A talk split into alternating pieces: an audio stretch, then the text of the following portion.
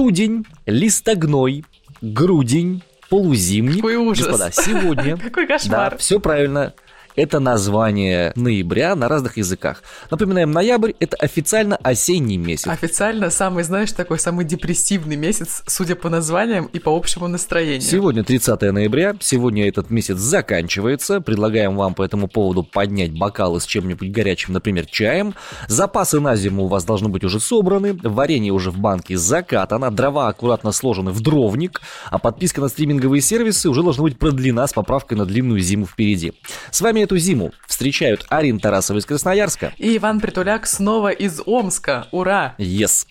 В Омске оказалось холоднее, чем в Новосибирске, меня это не радует. В сегодняшнем выпуске новостного подкаста «Осторожно, утро!» вы узнаете вот о чем. В Крыму тысячи людей без света, а в Керченском проливе образовалась очередь из судов. Все из-за сильного шторма. Следственный комитет запросил четыре года лишения свободы для схиегумена Романова. Новый штамм коронавируса «Омикрон» закрывает границы по всему миру. Сегодня, к сожалению, снова вынуждены мы начать выпуск с не очень радостных новостей, вернее, даже с трагических, будет правильно сказать. Умер мультипликатор Константин Романенко, он работал над мультфильмом о коте Леопольде. Ему было семьдесят два года, и причиной смерти э, стал разрыв аневризмы. Его супруга Ксения э, делится такими воспоминаниями и рассказывает, что когда Константин Романенко создавал вот ту самую знаменитую сцену из «Дня рождения кота Леопольда», где кот идет с тортом в руках и пританцовывает. Вот его супруга рассказывает, что когда автор рисовал а, эту сцену, он буквально ходил по дому, по коридору, напевал и пританцовывал, и все это, знаешь, как будто воспроизводил в жизни, чтобы потом было легче ему нарисовать эту картину. Также, кроме кота Леопольда, Романенко работал над такими мультфильмами, как «Двенадцатая ночь», «Северная сказка», «Филиппок», «Бюро находок» и многими-многими другими. Также э, вчера еще с одним очень очень важным для культуры человека нам пришлось попрощаться. Умер режиссер Владимир Наумов. Ему было девяносто четыре года. Причина смерти не уточняется. Он снял такие фильмы, как «Тегеран сорок три», «Бег» и «Легенда о Тиле». И, кроме того, сыграл в картинах «Гори, гори, моя звезда», «Кража» и «Третий удар». Вчера мы говорили о том, что не стало Александра Градского, и стало известно вот буквально вчера поздно вечером о том, что похоронят его на Ваганьковском кладбище. Прощание с народным артистом пройдет э, в театре «Градский холл». Случится это завтра, первого декабря, с десяти утра до полудня будет происходить прощание.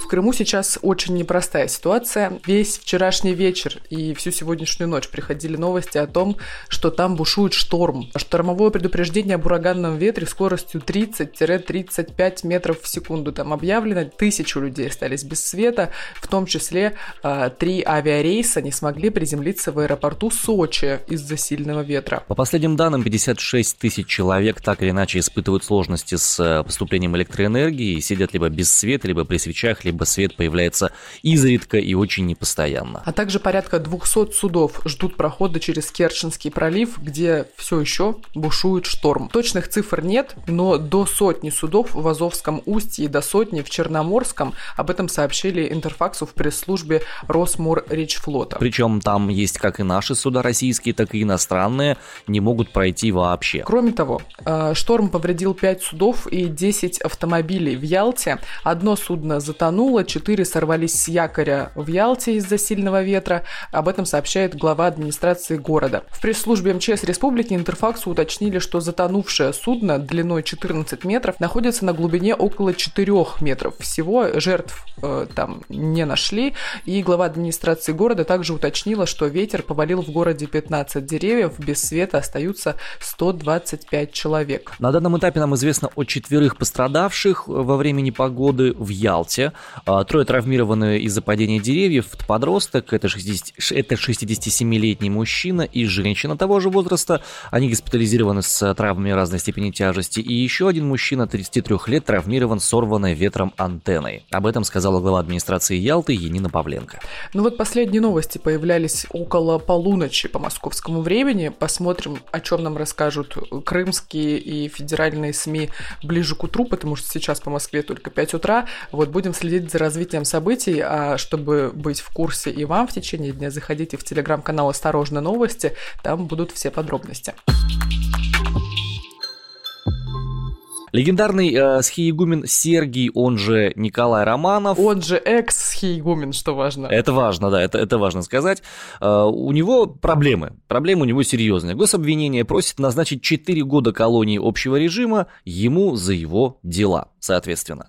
Э, если кто не помнит, о Романове стало известно весной две тысячи двадцатого года. После того, как он вступил в открытый конфликт с церковными и светскими властями, он отказался подчиняться постановлениям о закрытии храмов и самоизоляции из-за коронавируса. Он выгнал из монастыря лояльную эр пэ цэ-настоятельницу, начал выступать с проповедями, в которых подвергал анафеме руководителей нашей страны, в том числе Владимира Путина. Например, он выступал с политическими заявлениями, сказал, что предложенные поправки в Конституцию узаконивают рабовладельческую власть, и призвал не ходить на пункты голосования. В октябре его отлучили от эр пэ цэ, решение утвердил патриарх московский всей Руси Кирилл, и также схиигумена оштрафовали по административной статье о возбуждении ненависти. В общем, там очень такая сложная и насыщенная история, да. Да-да-да, в сентябре этого года ему предъявили обвинение в возбуждении ненависти и вражды из-за нескольких роликов в интернете. Вот. Ну и в целом взгляды и высказывания Николая Романова получили в прошлом году, в две тысячи двадцатом, такой особый резонанс из-за его публичного отрицания угрозы коронавируса. Но это же не он собирал поход на Путина, это был шаман, правильно? Да. В общем, что-то религиозные Ой, деятели намутили. намутили сказочных. Да. Я думаю, что когда буду снимать какие-то намедни очередные парфеновские по поводу двадцать первого года, там найдется много ролей, и многие из них будут достаточно яркими. Ну, пока что экс-схиигумена Сергия ни к чему не приговорили. Обвинение только запросило четыре года колонии. Ну, я думаю, ждать долго не придется. Вероятнее всего, все четыре года ему и придется отсидеть в колонии. Там, на самом деле, не самые мягкие, не самые простые статьи, по которым его привлекают. В частности, как заявляют в Следственном комитете, Романов публично призывал не менее десяти монахинь, которые жили в Среднеуральском женском монастыре, он призывал их к самоубийству, и в дальнейшем, осознавая, Ого. что его призывы могут быть восприняты неопределенно широким кругом лиц, опубликовал в интернете видеозапись своего выступления. В ролике, по версии СКР, содержались также признаки склонения к верующих к суициду под видом идеологии христианства. Кроме того, он не покинул монастырь и препятствовал доступу на территорию всех лиц по своему усмотрению, что является составом самоуправства. И из-за этого, собственно, его и привлекают к ответственности по совокупности на четыре года общего режима. Что там с ковидом и омикроном в мире? Так ласково мы для себя озаглавили эту новость. Ну, действительно, обновления есть и куча всего. Слушай, столько всего произошло, да, за эти сутки буквально. У меня просто практически все вкладки, которые сейчас открыты на ноутбуке, все про омикрон. двадцать восьмого ноября Россия запретила въезд для граждан, которые проживают на территории ЮАР, Намибии, Ботсваны, Зимбабве, Мозамбика, Мадагаскара, Танзании и Гонконга. Это то, что нашей страны касается. Простите, ребята, не сегодня в Россию удастся попасть и шапку-ушанку примерить. Что еще у нас там? С двадцать девятого ноября Израиль закрыл границы для иностранцев на две недели, а граждане страны при возвращении должны сдавать пэ цэ эр в аэропорту, а при возвращении из Африки они должны пройти карантин. В Японии тоже очень интересная ситуация. С тридцатого ноября, то есть с сегодняшнего дня, там отменяют какие-либо послабления для въезда студентов и иностранных бизнесменов, а те, кто прибудет из Африки, обязаны будут проходить карантин в специальных отелях. отелях. В Марокко тоже со вчерашнего дня приостанавливают все прямые пассажирские рейсы на две недели. И Великобритания приостановила полное авиасообщение с ЮАР. Ну, не только авиа, в принципе, как бы сообщение, но какое там еще может быть, только авиа. Кроме того, авиасообщение со странами Африки прекратили Франция, Австрия, Турция, Египет, Швейцария, Саудовская Аравия, Аргентина, Бразилия и Иран. Во многих странах ввели карантин для прибывающих. В общем, судя по всему, омикрон даст еще всем Всемирное ополчение такое, да, против стран Африки. Ну, на самом деле, против омикрона, разумеется. Конечно. Вот, например, Александр Гинзбург, директор Центра имени Гамалеи Минздрава России. Этот центр разработал вакцину «Спутник Ви». Он заявил, что на получение вакцины от омикрона у него уйдет не более десяти дней. Ну, не у него лично, я все-таки полагаю, а у Центра имени Гамалеи. Вот. Но он заявил, что действительно сорок пять - пятьдесят от силы дней – это вполне реально. А в заголовке у нас что пишется? десять дней. Очень интересная ситуация, конечно. Вот. А, То есть, смотри, получается, десять дней уйдет на получение нового вакцинного препарата, mm-hmm. а все остальное время займет регуляторика, то есть как бы там какой-то расширительные процедуры, доказательства того, что вакцина является безопасной и иммуногенной. Очень сложные слова, я понял ровно половину. В частности, слово «безопасная». Я вот недавно узнал, что, оказывается, у нас есть еще специальная вакцина для кошечек.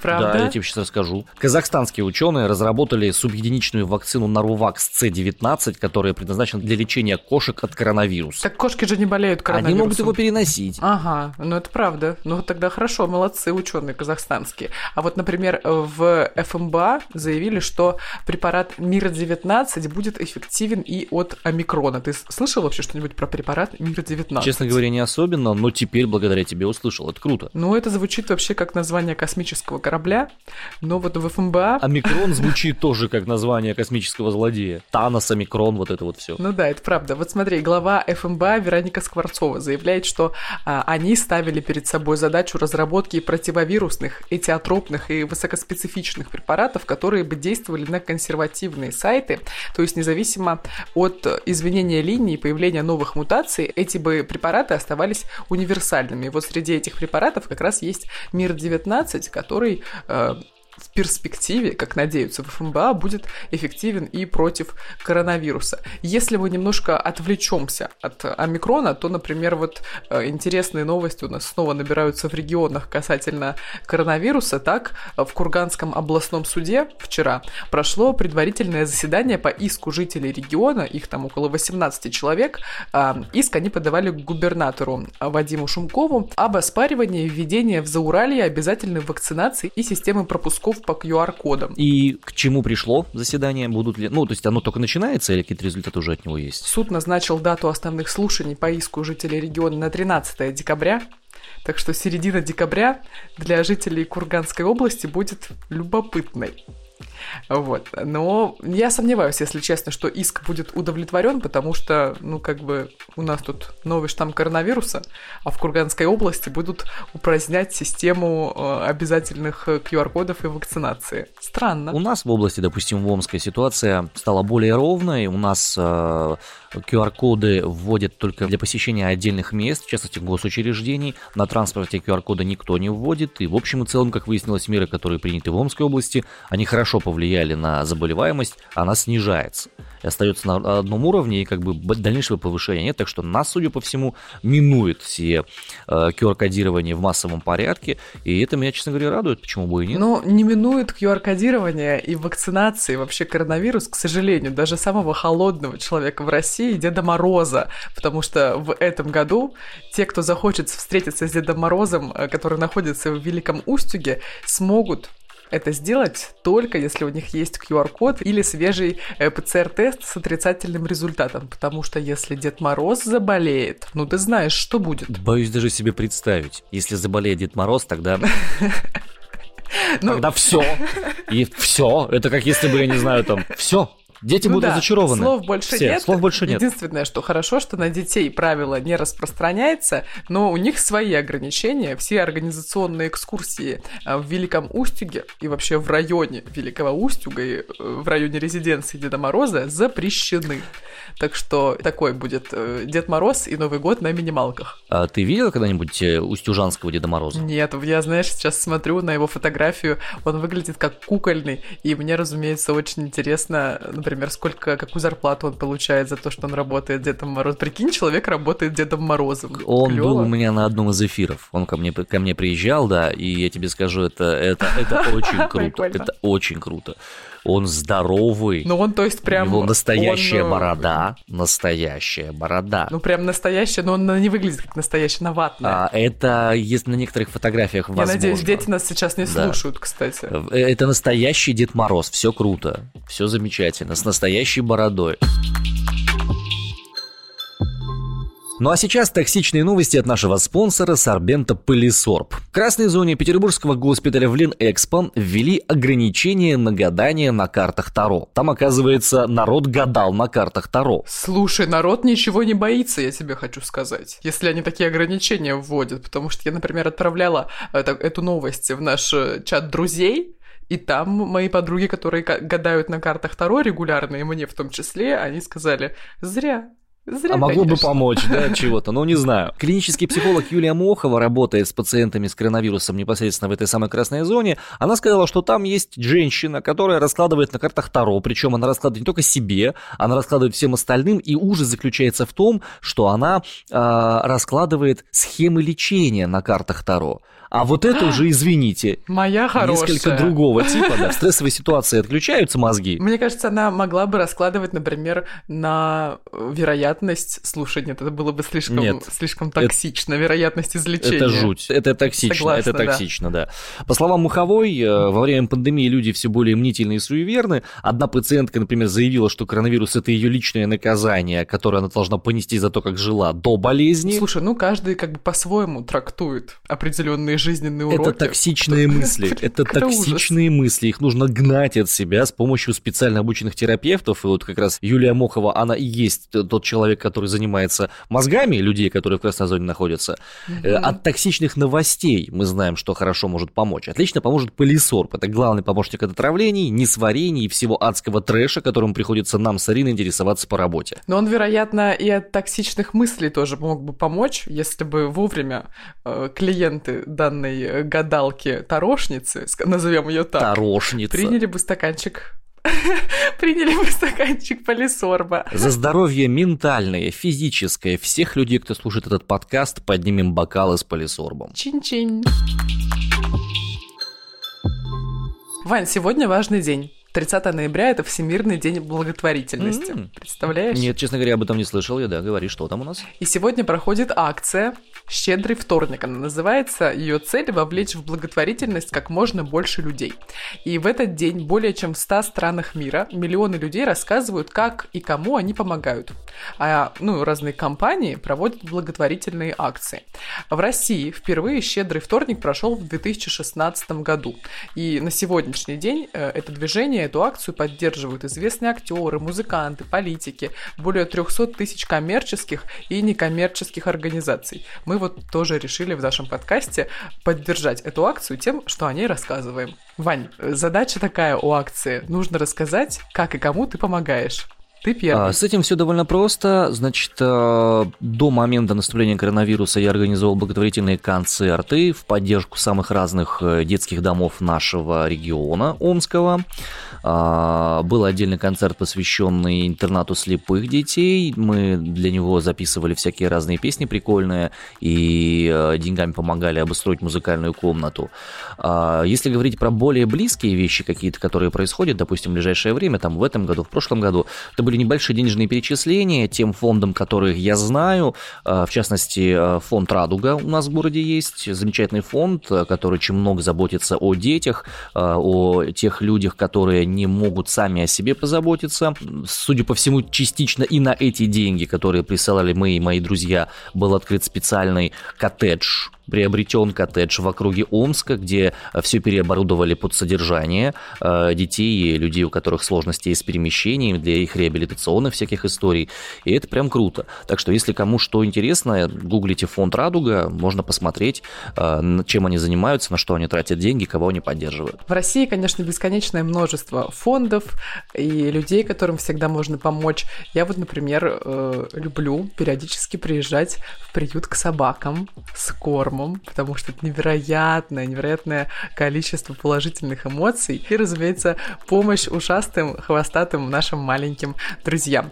А благотворительность такая штука, конечно, о которой кто-то хочет рассказывать и кто-то хочет делиться своими добрыми делами, кто-то хочет оставить это все в тени, и оба варианта абсолютно нормальны. Главное – помогать. Я вел пару мероприятий, в которых свадеб, в которых ребята просили молодожены, чтобы им целенаправленно в качестве подарков приносили пакеты с кормом, которые они потом массово перенаправляли в как раз в один из омских приютов для животных. Это было довольно прикольно. Но это такая достаточно э, частая практика, когда люди, например, на свой день рождения, чаще всего это делают публичные люди, они, например, у себя в Инстаграме mm-hmm. выкладывают свои реквизиты и говорят, что вот сюда я собираю средства, и они пойдут, например, э, на помощь приюту кошек, или они пойдут на помощь детскому какому-нибудь медицинскому центру и так далее. И это, конечно, потрясающе абсолютно.